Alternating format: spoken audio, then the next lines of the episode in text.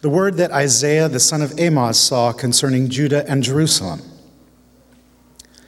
It shall come to pass in the latter days that the mountain of the house of the Lord shall be established as the highest of the mountains, and shall be lifted up above the hills, and all the nations shall flow to it, and many peoples shall come and say, Come, let us go up to the mountain of the Lord, to the house of the God of Jacob, that he may teach us his ways, and that we may walk in his paths. For out of Zion shall go forth the law, and the word of the Lord from Jerusalem. He shall judge between the nations, and shall decide disputes for many peoples. And they shall beat their swords into plowshares, and their spears into pruning hooks. Nation shall not lift up sword against nation, neither shall they learn war any more. O house of Jacob, come, let us walk in the light of the Lord. Uh, Lord, we ask that you'd come and speak to us through these passages as we uh, look to you. In Christ's name, amen. Good morning. Great to have you with us, especially if you're visiting. If we've not met, my name is Dave, and as you can tell, um, I'm the professional in our midst, hence the, the black attire, and I'm kidding. Uh, I am on staff here. And um, as an attempt at humor, more may come. You may not know the hour or the way, but the Lord, the Father knows. So there we are. Advent is, as you can tell, when we bring out our pyrotechnics, we bring out the Charles Dickens confessions.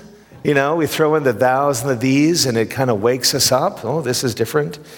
And it's meant to be a season of waiting, uh, but a very specific time of waiting. A waiting that is full of expectation and one that is full of anticipation. And it's all about remembering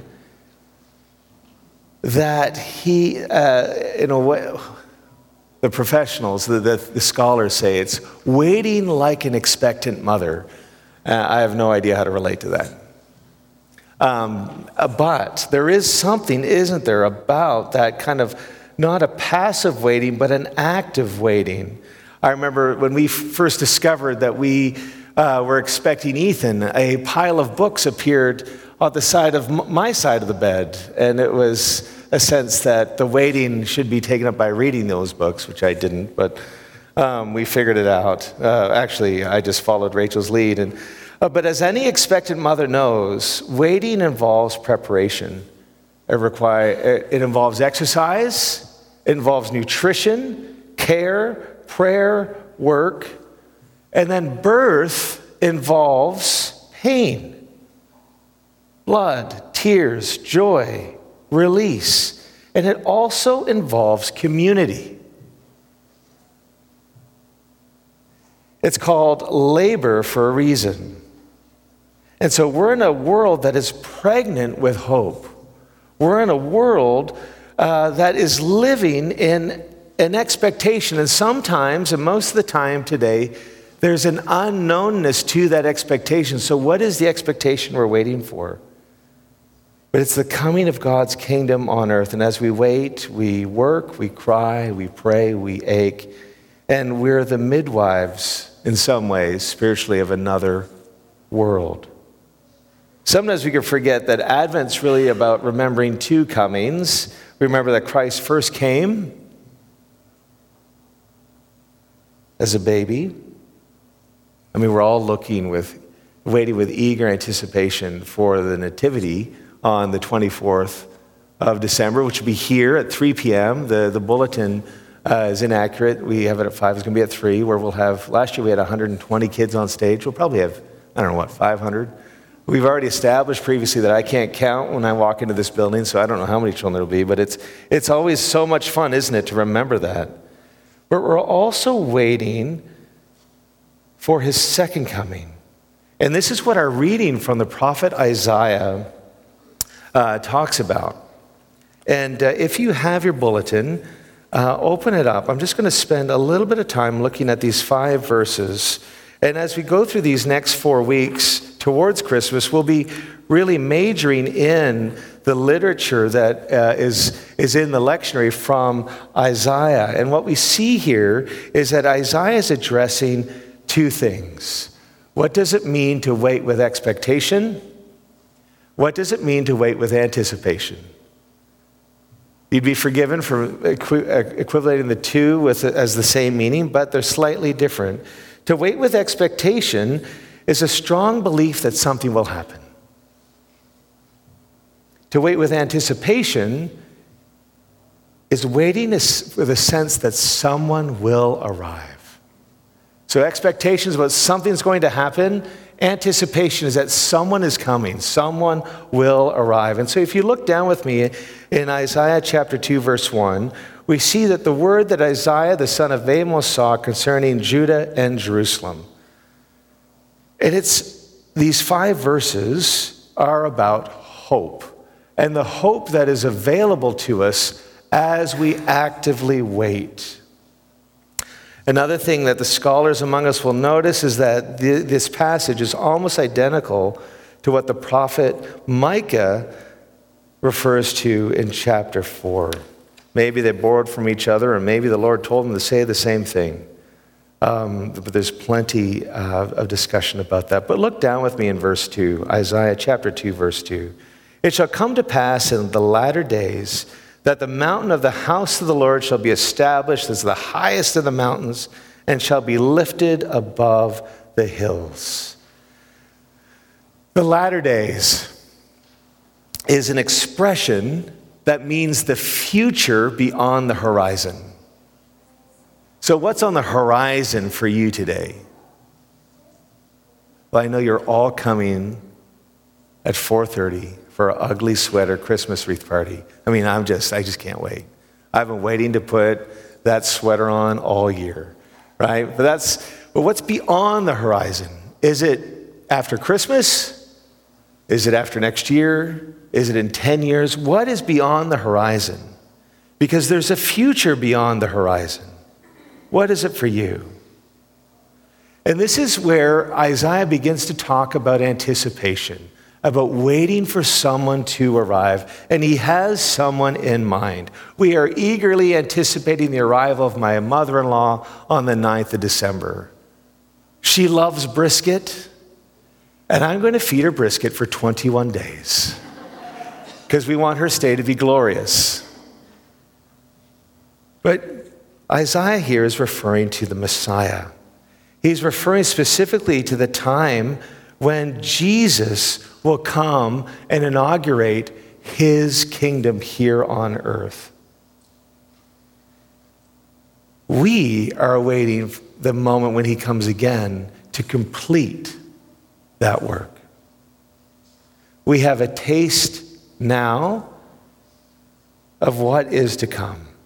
And we're still waiting with expectation that something will happen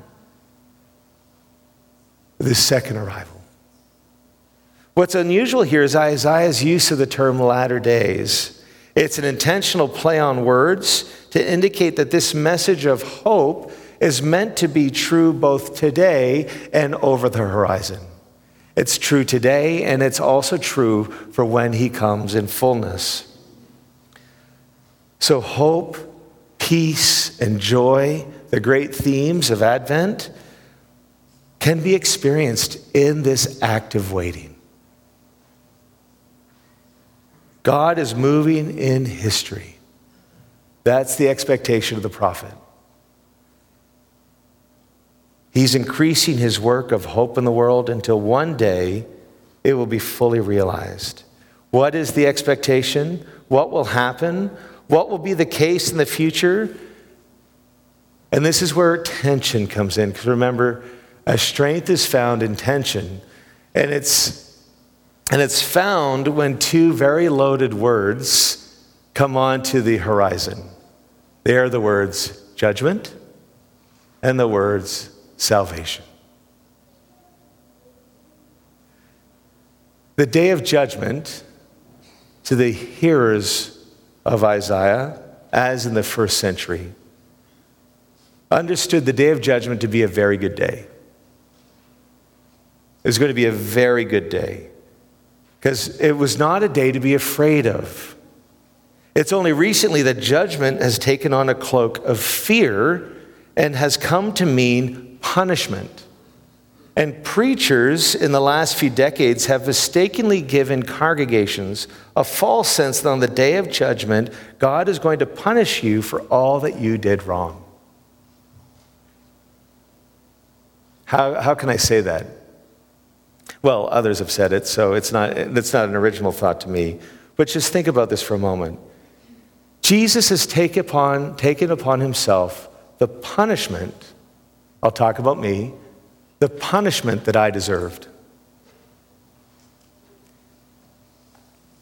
You may have seen this illustration if you're with us on Alpha. If you weren't, you get this for free. Imagine this Bible is Jesus, and I am the Sunday's bulletin.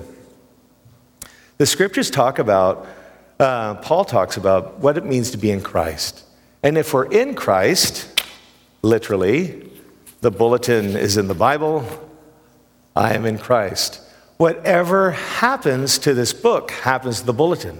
If I throw it to Stephen and he catches it, it's caught. If I throw it to Stephen and he doesn't catch it, it still happens to the Bible and the bulletin. If we submerge it in water, both become wet.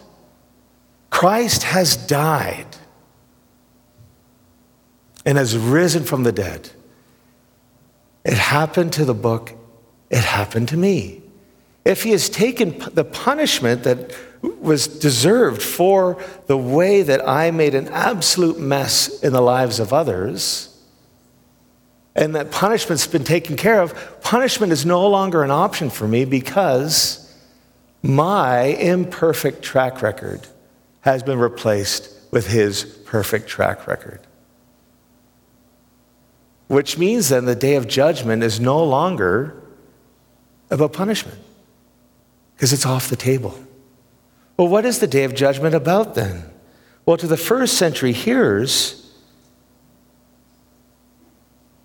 punishment, I mean, punishment is off the table. What first century hear, hearers heard is the day of judgment was a day of hope. It was a, it was a good day. It's, it was a day when the oppressed those who've been discriminated against, those who haven't had a fair trial, those who have suffered, those who are currently on death row because they didn't get the justice that the rich can afford. Those people, the day of judgment becomes a day when Jesus steps in and makes it all right. He rights the injustice. He mends the brokenhearted. Thomas Aquinas says this that on that day when Jesus comes, his presence will transform our bodies into resurrection bodies, and yet they will still bear the scars of this life because to the degree, to the degree that you have been mistreated, suffered, and hurt, he will pour out his love into you so that his glory makes up for what has happened. And so our scars in this life become transformed into badges of glory.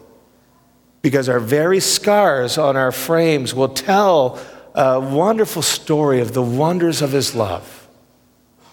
He doesn't reinterpret what happened to us as being good, it was still bad, but he makes up for it. So, economically speaking, it's not about breaking even, it's about tipping into abundance. That's what the day of judgment is about. The, and then we have this carrying on. So, what is judgment? Judgment's actually a day of hope.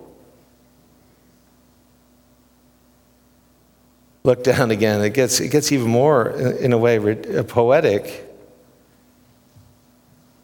The mountain of the house of the Lord shall be established as the highest of the mountains and shall be lifted up above the hills. Now, the mountain of the Lord isn't the highest mountain.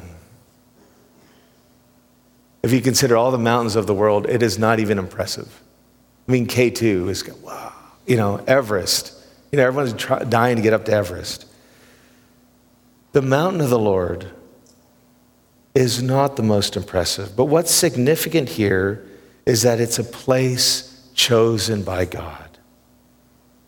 I love that because, especially as we come towards Christmas, there's a temptation to make everything spectacular, special, or, to quote our modern day poet, Keanu Reeves, awesome. On the 30th of October, I took my son to Home Depot and I said, Thomas, this is the year. We bought Christmas lights. And we put them up in our backyard, so not to offend the more Advent conscious who would say it's too soon. But there's something in us, isn't there, that wants to make everything, some these moments special, spectacular, and awesome. But what makes the mountain the highest, the reason why it's lifted up, is because of Jesus not because of any attributes that would make it stand out. Just ordinary. But what changes it from ordinary to exalted is the one who has come into relationship with that place and with that person. It's interesting as he goes on in verse, at the end of verse 2, and says, All the nations shall flow to it. Why are the nations flowing to this place where God is? because they want to meet him too.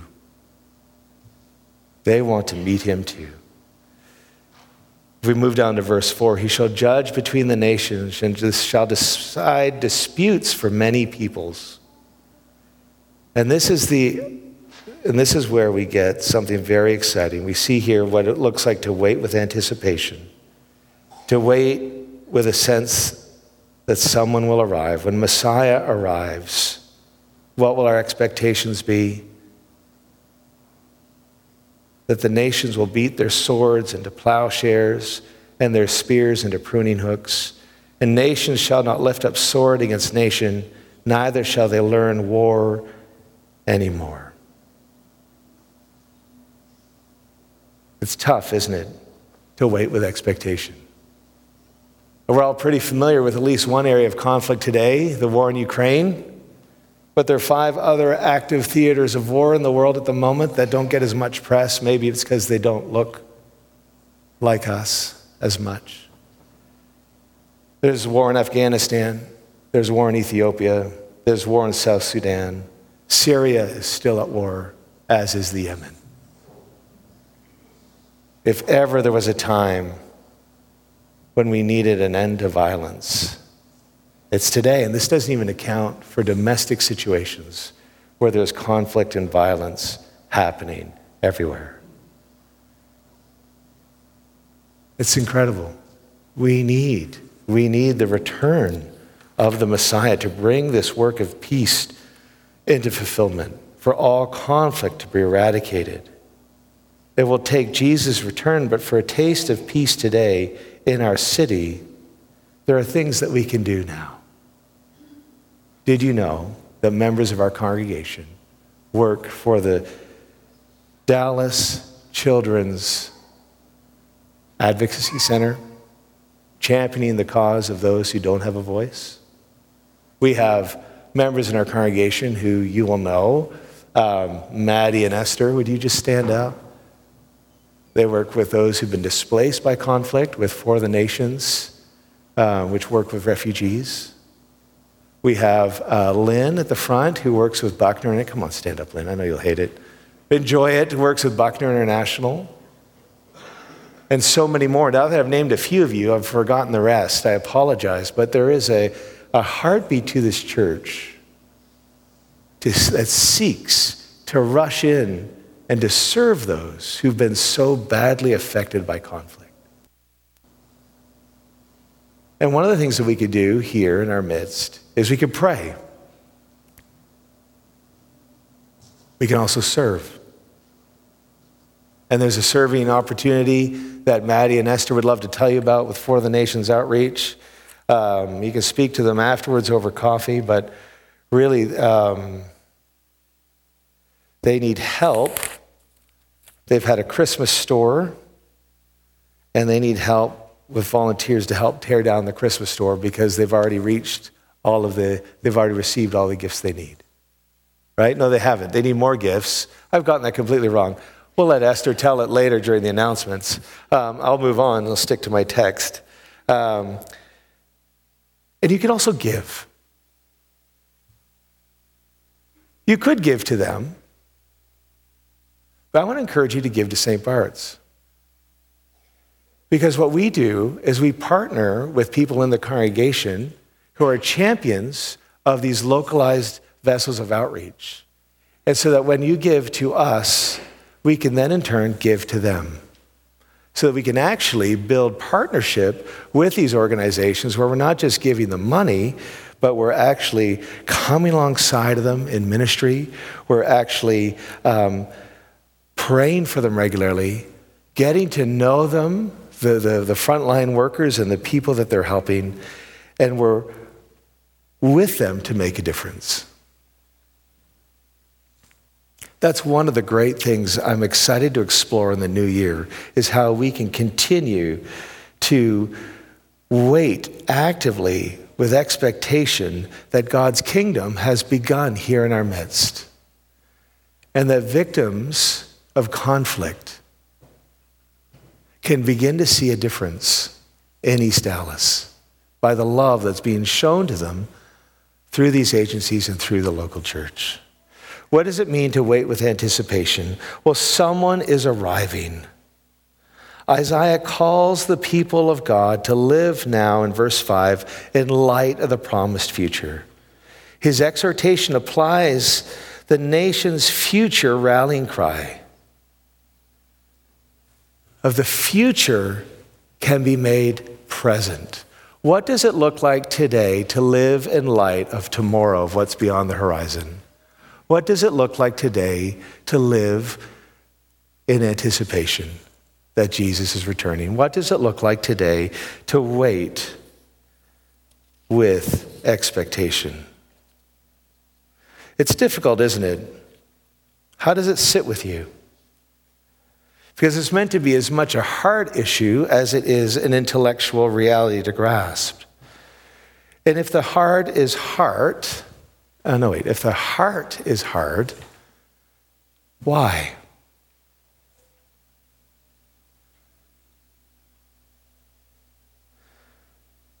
Maybe you once had expectation and something happened and your heart's been crushed. What about waiting with anticipation? Well, maybe something's happened and your heart has been bruised. And the great verse that I've always taken to heart is that a bruised reed Jesus will not break, and a smoldering wick he won't snuff out. And so the way back from a bruised heart and a crushed spirit is to quote Judy Kacheski, who said this to me and to others, I'm sure, is to bring the pieces of your broken heart to him. And to see if Jesus invites you to forgive the one that has hurt you. And if he's invited you to forgive, maybe, just maybe, he's going to ask you to ask for forgiveness for how you've responded to the one who's hurt you. But you have to be aware of condemnation. When Jesus invites you to forgive or to ask forgiveness, it's always laser accurate. Condemnation is like a cloud, a storm cloud that comes over you, and it just it's just awful. Um, some of you know that Rachel and I lost a dear friend on the 14th of November. And what was so difficult is that we only found out he'd been sick three days before. He'd kept it to himself, he didn't share, didn't want anyone to know. And on last Wednesday, I found myself in, as the Brits would say, a right state. I was just full of condemnation that I'd been an awful friend, that I hadn't done enough, and that part of the reason why he died was, you know, because something to do with me. And I know enough to be dangerous, right? Because I counsel people walking through grief all the time. Um, and so, you know, I sat with it and I just felt terrible and I couldn't hinge it on one thing, but I knew that there was a general malaise about me that was just awful. Uh, and I, so I picked up the phone and I called Philip, you know, our bishop. And I said, You got a moment for, uh, for a quick call? I lied to him because I knew it wouldn't be quick, but I thought I'd get him for a quick call. And, uh, you know, bishops aren't exactly going to hang up on their priests, are they? Um, and, you know, he listened and he listened. And before he prayed, He said, Listen, the things that you're saying, it's just not who you are. Had you known, you would have helped. That's who I know you to be. This isn't guilt. Uh, this may be guilt, but this isn't right. I'm going to pray for you. And he prayed. And I felt better for a bit because if only grief could be handled that easily. So you've got to beware of condemnation, but be open to the leading of Jesus to help heal your heart. That's what Advent's about, because as the heart heals, expectation returns, as does the anticipation. And we find ourselves able to wait actively, not passively. Amen. Let me pray.